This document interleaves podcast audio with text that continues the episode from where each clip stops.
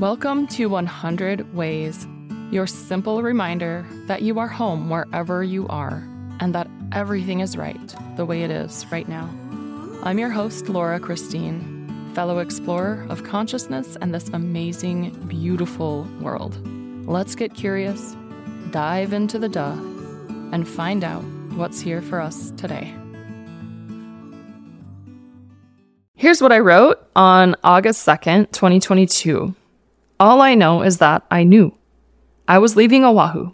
I was going to California, Minnesota, Maine. Where else? I didn't know. Utah, Colorado, New Mexico. Let's not mention Kansas. Now where? Here. Who'd have thought I'd have grounded my business in Utah only to totally jump up into the clouds again and totally disconnect almost from it in Colorado? Who could have said my car would need over $3,000 of repairs? Who could have imagined I'd ask for 70,000 for the work I'm doing and taking steps to actually make that? There are so many things up in the air, so much in my head, so much to do, so much to not worry about and just let life live the way it wants to through me, for me.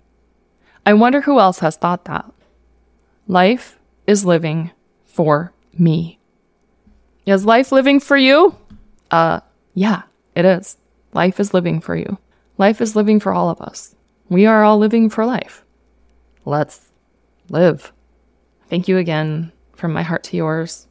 As always, please join the conversation at laurachristine.us. You can also support the show or book yourself a session with me. Until next time, I'm sending all the love and then some more. We will talk again. Thank you for being here.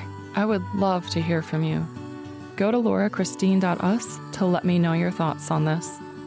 And remember, as Rumi said, there are hundreds of ways to kneel and kiss the ground.